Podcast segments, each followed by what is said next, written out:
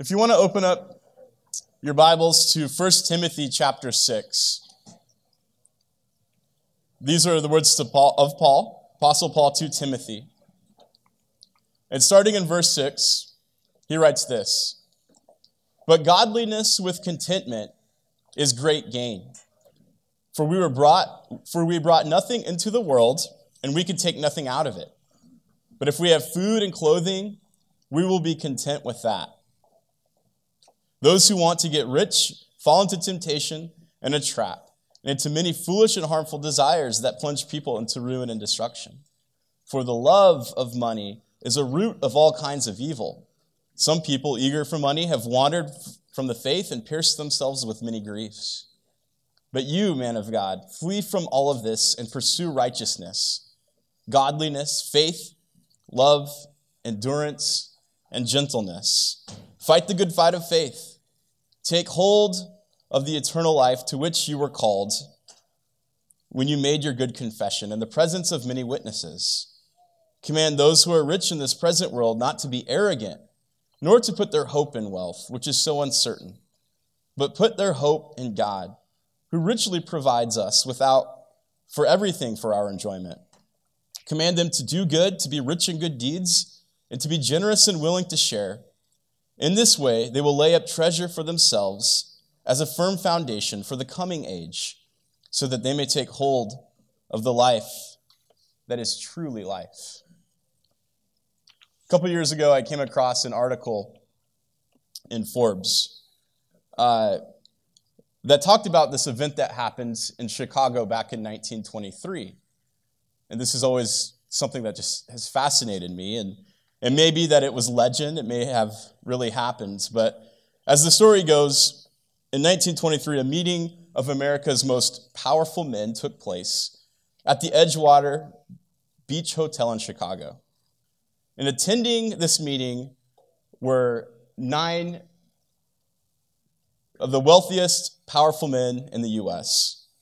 At this meeting, the president of America's largest steel company was there, the president of America's largest utility company, the president of America's largest gas company, the president of the New York Stock Exchange, the president of the Bank of International Settlements, the nation's greatest wheat speculator, the nation's greatest bear and speculator on Wall Street, the head of the world's greatest monopoly, a member of President Harding's cabinet, and it was said that they were all gathered in celebration of their success, as well as an opportunity to plan future exploits and dominance.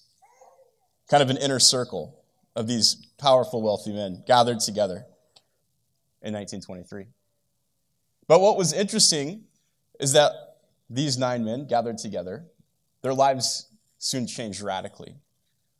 In fact, 25 years later, if you would look at these men's life, almost all of them had something devastating happen. Within 25 years, all of these met horrific ends to their careers and some of them to their lives. The president of the largest steel company, Charles Schwab, maybe you've heard of him, died of bank, he's died a bankrupt man. The largest gas company, Howard Hopson, suffered a mental breakdown, ending up in an insane asylum. President of the New York Stock Exchange, Richard Whitney, had just been released from prison. Bank president Leon Fraser had taken his own life. The wheat speculator Arthur Cutten died penniless. Head of the world's greatest monopoly, Ivar Kruger, the match king, known for the great Ponzi scheme, also had taken his life. The member of President Harding's cabinet, Albert Fall, had just been given a pardon from prison so that he could die at home. And as for the Wall Street bear, James Lauriston Livermore, famous speculator in the stock commodities markets. The end, his end, perhaps most tragic of all. A week after Thanksgiving in 1940, Jesse walked into a hotel in New York, had a couple drinks at the bar, scribbled something down on a notebook, proceeded to go to his room where he shot himself. He was 62 and he left behind 5 million down from a 100 million fortune that he had amassed 10 years earlier. What note had he scribed? It said, My dear Nina, can't help it. Things have been bad with me. I am tired of fighting. Can't carry on any longer, and this is the only way out. I am unworthy of your love, for I am a failure. Truly sorry, but this is the only way out for me.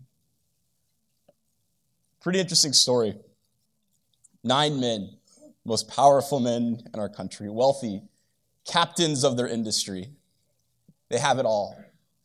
Now, we know that some pretty significant world events happened between 1923 and then to the 1948. We have the Great Depression, we have World War II, these things that just flip the whole story on a lot of Americans at the time. But for these men to be at the top of their industries, this powerful, this wealthy, and all nine of them within 25 years to completely lose everything, we start asking a bunch of questions. What happened? Why did this happen? The mental breakdowns, the industry is collapsing. You would think that if anyone had security, if anyone could make it through life and be okay, it would be them. Yet all of them, these devastating endings, everything comes crashing down. We want to start this series this week and next week to talk about this idea of how to be rich. Because if rich was the goal, I think these lives would have turned out very differently. And one of the questions that I think we're constantly asking, and I know even I am as a pastor, is how can I get rich? This is something that is kind of subconsciously in the back of our minds. But what I want to talk about is how do we live wisely in a culture that's rich? And you might be thinking, well, I'm not rich, so this can't be for me, but I know some people that this is about. I'm not a rich person. What do we consider rich? Statistics show that if we make at least 48,000 a year in our household, we're in the top 1% of wage earners in the world. That doesn't seem like a ton of money. It seems like a solid foundation. But the top 1% wage earners in the world, you'd be considered rich. Wealth is relative. You know this? When I've left the country and gone to some developing worlds, I don't feel like I'm rich when I'm hanging out with my friends. Leave the country, all of a sudden I feel very wealthy. It's this kind of moving target. Usually, how we define rich when we consider ourselves and someone else, we would say it's someone who has more than me. There's this powerful word, more. Well, I'm not rich. Why not? Because I know other people who are. They have more. Again, there's people who we have more than. And I would like to suggest that if we live in this wonderful country with the wonderful provision of our neighborhoods, even if we don't see ourselves as billionaires, we're a wealthy people. We live in a wealthy culture. There's a lot to be thankful for. No matter what you do, where you're at, if you're here in this room worshiping in a place of freedom, you're wealthy. Some people will be like, don't tell me that. You don't know what I've been through. You don't know what I'm up against. I know but it's a relative term. And we are a wealthy people. There's a lot to give thanks for. And wealth isn't a bad thing. Wealth isn't the reason these guys in Chicago messed up. But how we live wisely with our wealth, how to be rich, is something we must consider. This passage in 1 Timothy was written some 2,000 years ago. And maybe that's good news is that this idea of wealth isn't just kind of a North American 21st century issue, it's a human issue. How do we live well and steward this life, the things that God has given us, in ways that don't corrupt our soul, in ways that allow us to have peace, harmony, blessing to others? So we consider this question how do we be rich? How do we be rich? In 1 Timothy, Paul says a few things about wealth. I want to kind of start the series this week. We'll edit next week. But the first thing he says that he says this about wealth. What does Paul say about wealth? He says, "There is a loss of wealth that is for certain." That passage we just read. Verse 7. For we brought nothing into this world, and we can take nothing out of this world. We brought nothing into the world, and we can take nothing out of the world. The loss of wealth is for certain, is what Paul's communicating here. At some point, wealth comes and it goes. Now, some of you here are old enough to remember 2008.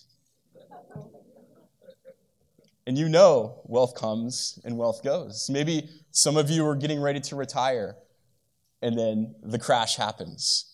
And then all of a sudden you see this nice little nest egg just disappear, just go away, lost. It, it changes retirement plans. Do we have anyone in here that it, it postpones things, it, it changes things? Um, my wife and I got married in 2004. We bought a house in 2006. Now, humans have been on earth for thousands and thousands of years. We bought a house in the worst year in the history of humanity to buy a home. Maybe you were affected by this. You saw how quickly your circumstances can change. And my guess is that most people in this room, something happened in, in that time between 2007 and 2008 where your life changed. Maybe it was your housing situation, it was your job, it was your retirement plans but it affected. There, there was loss that came. And, and if you've been alive long enough, you know that's not the only time this is going to happen. These kind of things happen. Loss is inevitable. Paul says, there is loss of wealth that is for certain. But what he's talking about is more than just kind of these ups and downs and flows of the market. What he's talking about is someday we pass on to the next life. And there's nothing we take with us. Alexander the Great conquers the known world by the age of like 18 or something. Uh, high achievement level, you know. Not great to compare your life to him. Did an amazing thing, terrible thing, but amazing with his life. Conquers the world. The myth, the legend goes that when he dies, he wants his hands empty and showing at his funeral so that all of his generals, all of the people can see that his hands are empty as he passes on from this life to the next. Once heard a story about a billionaire who was about to die. His family came and asked him the question, What is it that you've been you're leaving behind? His response was, Everything. Everything. We take nothing with us to this next life. At some point, everything that we accumulate, everything that we work for, we lose. Whoever dies with the most toys still dies. It changes our perspective when we have this understanding that our lives here are temporary. And yes, there's this things, the thing that we work for, the thing that we that we can we can use to enjoy life, to bless other people, but it stops. We don't get to take it with us. It ends. I had the privilege of knowing um, a wealthy person in this world who some of you know, passed away a couple weeks ago, Ed Buckmaster. Ed's son, Mike, a lot of us call him Buck, one of my best friends, uh, went to his funeral. Ed is one of those men who just had a knack for making money, was able to do deals, uh, was able to, to flip things. It's like whatever he touched turned to gold. Um, I didn't get that gift. Some of you might have it. This is one of those people that just had, he was just good at that. And, and go to his funeral and kind of walking alongside Buck and Sarah, a man who dies, can't take anything with him. The stories that we heard at this funeral and, and from the families who had kind of gathered, you know what the stories were? They weren't stories of the great deals that Ed had made in this life, but story after story of how Ed had helped people, how Ed had done this, helped start that, stepped up for this family in need. Even in Buck, I remember him saying, like, there's stories there I didn't even know that my dad did. He's like, there are people I didn't even know my dad knew. But I keep hearing these stories. What made Ed, wealthy isn't the deals that he made, but what was shared at the funeral was his wealth was found in how he used it, giving it away. Very wealthy man in this world. There is a loss of wealth that is for certain for all of us. We travel through this life with that perspective. Probably one of the things that stresses us out more than anything is our resources. The Lord give, the Lord taketh away. Brought us nothing into the world, we leave with nothing. Second thing Paul says so there is a loss of wealth that is for certain. These will all start with the letter L, by the way. And there is a level of wealth that is sufficient. And this one's a little bit tricky. there's a level of wealth that is sufficient. And it's tricky because we're Americans. The thing that makes this such a beautiful country is our laissez faire economics, capitalism, drive, ambition, building a better world, building better communities. And we like to go for it. And that's great. There's also a lot of unintended kind of consequences that come with that drive, with that vision, with that hope. A level of wealth that is sufficient. Paul says, But if we have food and clothing, we will be content with that. There's that word, content. Contentment, living a life of contentment. That's like almost counter to our culture. Like, what's wrong? Why wouldn't you go for it, go for more? But to live a life of contentment brings about a lot of peace. To have limits, to have boundaries, to know when to stop, to know when to just be grateful for the things that we have. When we're content, we don't live above our means. We don't find ourselves in trouble. We don't constantly compare ourselves to the world around us a world that's constantly telling us that we're not enough, that we need more. Content, when you translate it, is kind of this world idea of self satisfaction, self sufficiency. We have enough. Contentment. I feel like uh, some of the older people in this world are good at this. Hang around people from like the World War II generation, the greatest generation, people who've suffered well know how to be content. Then the boomers happened, right? And then us millennials, look what we're doing to the world. This idea of contentment, it's almost like uh, uh, uh, an old natural characteristic of, of, of people who've, who've gone through a lot in life and know when to be thankful for what they have. Contentment is hard to practice in our culture, to slow down, to stop, to be okay. I would say this younger generation, yeah, we get knocked for a lot of things, right? But I would say that I do think that it's a very driven generation. We just have different values, maybe, than some of the generations before us. But if there are two words I would use to describe the young generation, it's upgrade and update. Those are two things that are on the forefront of the younger generation's mind. Upgrading, upgrading, upgrading, updating, updating, updating. In fact, your phone notifies you that you need to update like once a day. It's just constant, this idea that more, more, nicer things, better things, upgrade, update. Uh, contentment is something that my wife and I have learned to practice. And one of the things I, that has happened to us this year is, as we've kind of tried to you know, figure out our lives, we have an old minivan. It's a year 2000 Honda Odyssey. It doesn't have automatic doors. My wife hates it. I hate it that she has to drive it.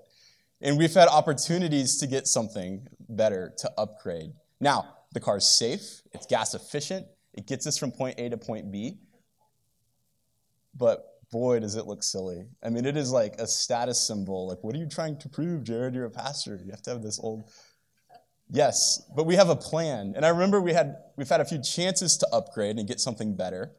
And I'm 36 now, and this is one of those times where I felt like we actually had made an adult decision, which is hard. And it was a decision she was okay with, where she says, We have a plan to get something, and I'm content to drive this for another year. Now, it might break down, something might happen to it, but we're okay in it because we have a plan. And one of the things that contentment does is it creates margin in your life. And margin is a wonderful thing. Paul says, there is a level of wealth that is sufficient. Are we content with life? Are we constantly chasing the next greatest, newest, better, nicer thing? There's some level of contentment where we just stop and we say, This is good. This is good. There's wisdom and contentment. Third thing Paul says, again, letter L, there is a love of wealth that is dangerous. A love of wealth that is dangerous. It says, Those who want to get rich fall into temptation and a trap, and into many foolish and harmful desires that plunge people into ruin and destruction. For the love of money is the root of all kinds of evil. Some people eager for money have wandered from the faith and pierced themselves with many griefs. Now, this is something I, it's always, I think, important to identify. Money is not the root of all evil, it is amoral. It's not good, it's not bad. I, I love the metaphor of it's like a brick. You can have a brick, and the brick is neither good or evil. With the brick, you can build something, you can build a house, you could build a fence, you could build a fountain, you could build all sorts of things with a brick. You could also take the brick and throw it through a window, and that would be destructive. But the brick itself is amoral. There's nothing good or evil about it. So it is with our resources. So it is with our wealth. So it is with money. Money's not evil. But there's this desire for it, this, this love of it that can become the root of evil. It's something that gets inside of us and it drives us, and we start to pursue it. Those who want to get rich can fall into a temptation and a trap. And this is the mm-hmm. tricky thing. This is why our wealth requires wisdom. It's because it's something that can entrap us. Paul says that there's a trap here to look out for. And I would say that that word that traps us is this idea of greed. Greed traps us. Wealth is not evil, but this little thing called greed can be. Now, here's why. The first thing is that greed warps our desires. Greed warps our desires. It's like an appetite. The more you feed it, the stronger it gets, the more powerful it becomes. I, uh,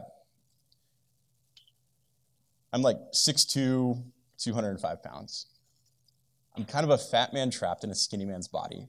If you saw me in high school, super like skinny bone frame, and uh, got married and gained like 20 pounds. So went to Japan long, about 10 years ago to visit my sister who was living there as a missionary. I was there for a week. And I remember flying into Japan. At the airport, I'd see a McDonald's. This was back when there was like mad cow disease or something. So the McDonald's, is that what it's called? I can't remember. Something about mad cows. The beef's bad. McDonald's is getting their beef from Australia. I land and I'm like looking around at all of these different places to eat. I have no idea, waiting for my sister to come. I'll grab a McDonald's, have this burger. It's absolutely terrible. Like the worst not that, I mean, not like McDonald's burgers are like awesome. This was bad. And I'm like, oh boy, I'm in a different land. Go home, hanging out with my sister. For a week, we eat Japanese food okonomiyaki, takoyaki, sushi, seaweed, right? Everything that you would expect in Japan. I was hungry a lot. There for a week, I come home, I get off the plane, and Marcy's like, You look like a new man. I'm like, what are you talking about? She's like, did, did you eat the whole time you were there? I lost over 10 pounds in one week eating Japanese food. Get home, and I think like we went out to eat or something. This is back before we had kids. So we like went to Red, Red Robin or something. And I remember getting a burger and I could only finish half of it. And I like couldn't even touch my fries. Usually I eat the burger and the fries and then half of Marcy's meal.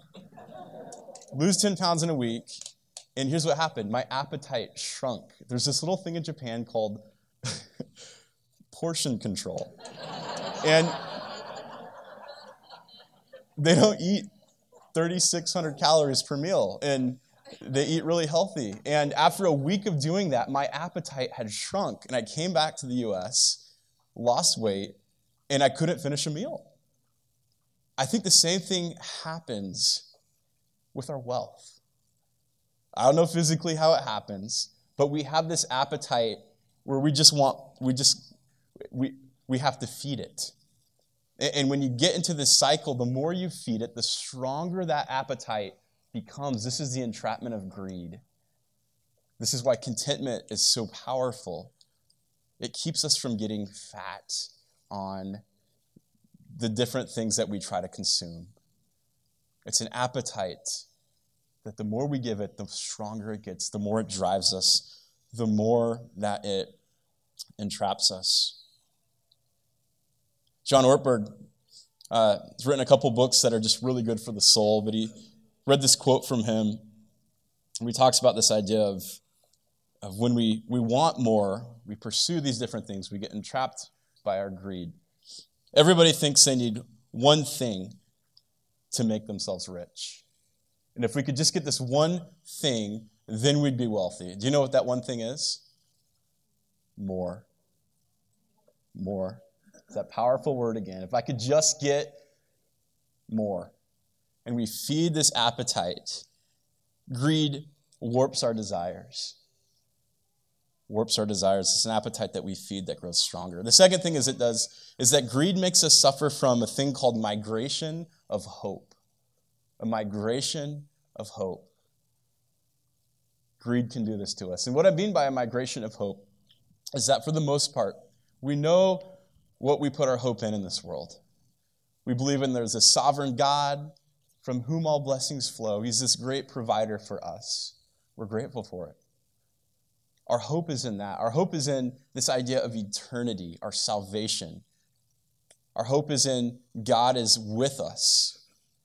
We get through life knowing God is with us. He sees us in the midst of whatever we go through. But there's this little thing that happens with greed that our hope starts to migrate from who God is, where our hope is found, and it slowly migrates to what we have our own self sufficiency, security. And it doesn't just happen overnight, it kind of trickles into this other place where we put our hope in. We place our hope in different things that wealth offers. It becomes a substitute for God It becomes something that we rely on. As Paul says, all that we own could change in a flash of an eye. We put all of our hope and security into something, and it collapses. You start to understand the story of these nine powerful men in Chicago. It does something to you. The migration of hope. It pulls you away from the promises of God. And that's hard for us too because I think there is a level of, uh, of, of wealth that wisely we put away to protect ourselves. And that's not what I'm talking about here. But my guess is that if I asked everyone in this room, how much you need until you feel secure? Do you know what your answer would be? More. that word again. More. I'm guessing no one in this room's like, I've got it figured out. I'm secure. Again, it's this moving target. It feeds this appetite. If we could just get more, then we'll be secure. And what happens is when we put all of our hope and security into these material things, we're unavailable to be used by God in this world. When all of our hope is in Him, not in material things, all of a sudden our lives become available. We can become world changers. God can use us to do anything because our trust is in Him when our trust is in our material possessions, it changes how we travel through this world. Greed has this way of entrapping us, it changes the focus of our hope, our desires, where we place our trust. It warps our desires. So, how do we cultivate a heart of contentment? How do we live life wisely with wealth? How do we be rich in this world? Paul goes on to say, But you, man of God, flee from all this and pursue righteousness, godliness, faith, love, endurance, and gentleness. Fight the good fight of faith. Take hold of the eternal life to which you were called when you made your good confession in the presence of many witnesses. Then he says this Command those who are rich in this present world, which I don't want to admit, but I am. Command those who are rich in this present world I would say that we live in this culture where we are wealthy. Command, the, command us who are rich in this present world not to be arrogant, nor to put their hope in wealth, which is so uncertain, but to put their hope in God, who richly provides us with everything for our enjoyment. Command them to do good. Command them to do good, to be rich in good deeds. Be rich in good deeds. And to be generous and willing to share.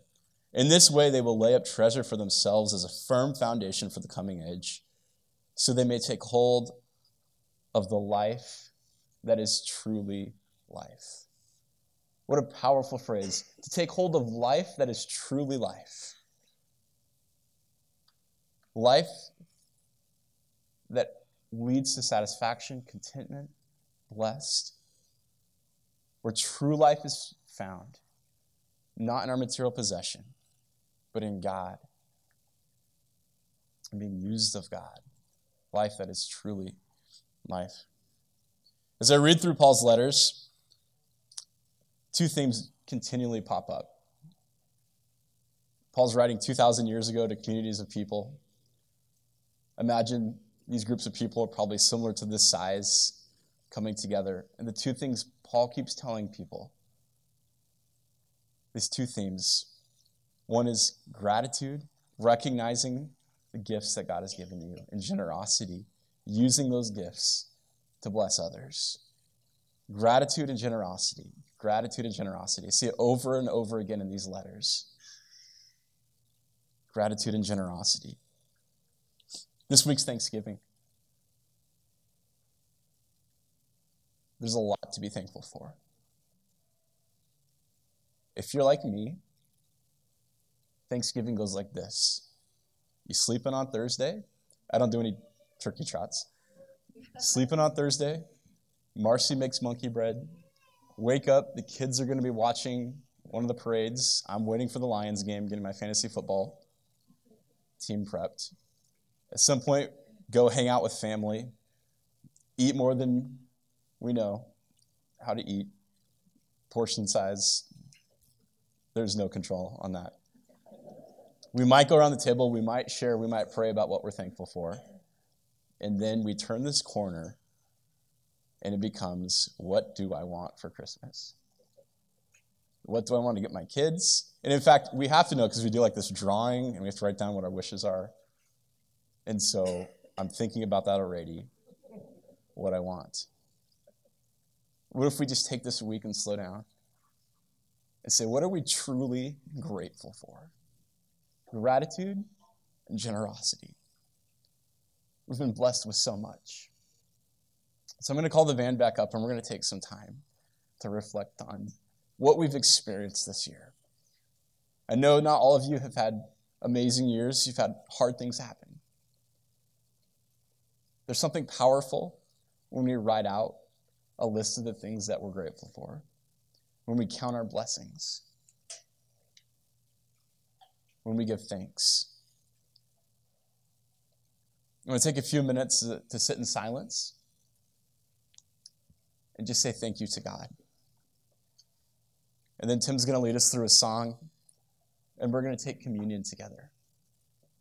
Communion is about thankfulness. Communion is about this gift that we have been given by God of salvation. We take a piece of bread, which represents the body of Christ that was broken for us. We take a cup of juice that represents the blood of Christ that was poured out. Through the breaking of the, body of Christ, the pouring out of his blood, we find this gift of salvation. But we come today to communion with grateful hearts. Let's take a moment, let's bow our heads. Lord, you are good to us.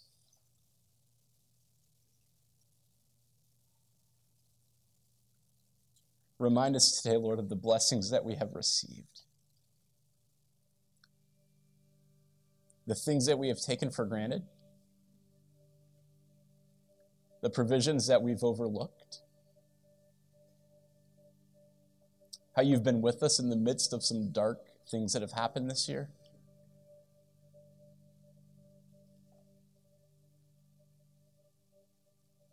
How you provide for our needs. You give us shelter and comfort. You give us clean water, good food. You give us vehicles to drive, opportunities to work.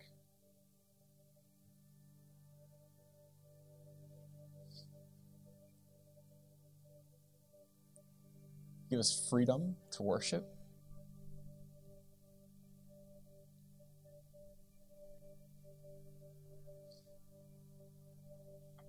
You've given us freedom of oppression and tyranny. You've given us opportunity for education.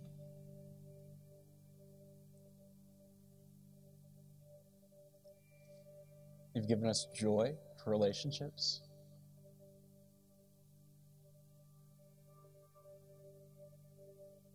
Lord, you are good. The season of Thanksgiving, Lord, we want to say thanks. Lord, we want to enjoy the wealth that you've given us. We don't want to be entrapped by it. Pray that you would give us perspective on how we travel through this world. Remind us that our lives are temporary. Lord, that we would be content that we would be able to slow down, that we would be able to stop chasing things that are unhealthy, that we wouldn't believe lies that we aren't enough and that we need more, that we wouldn't be greedy, that we would use our resources as a blessing and a gift to others around us, that we'd be wise in this world that we would find true riches and life that is truly life in you. That you would teach us to be rich, Lord. In your son's name we pray. Amen.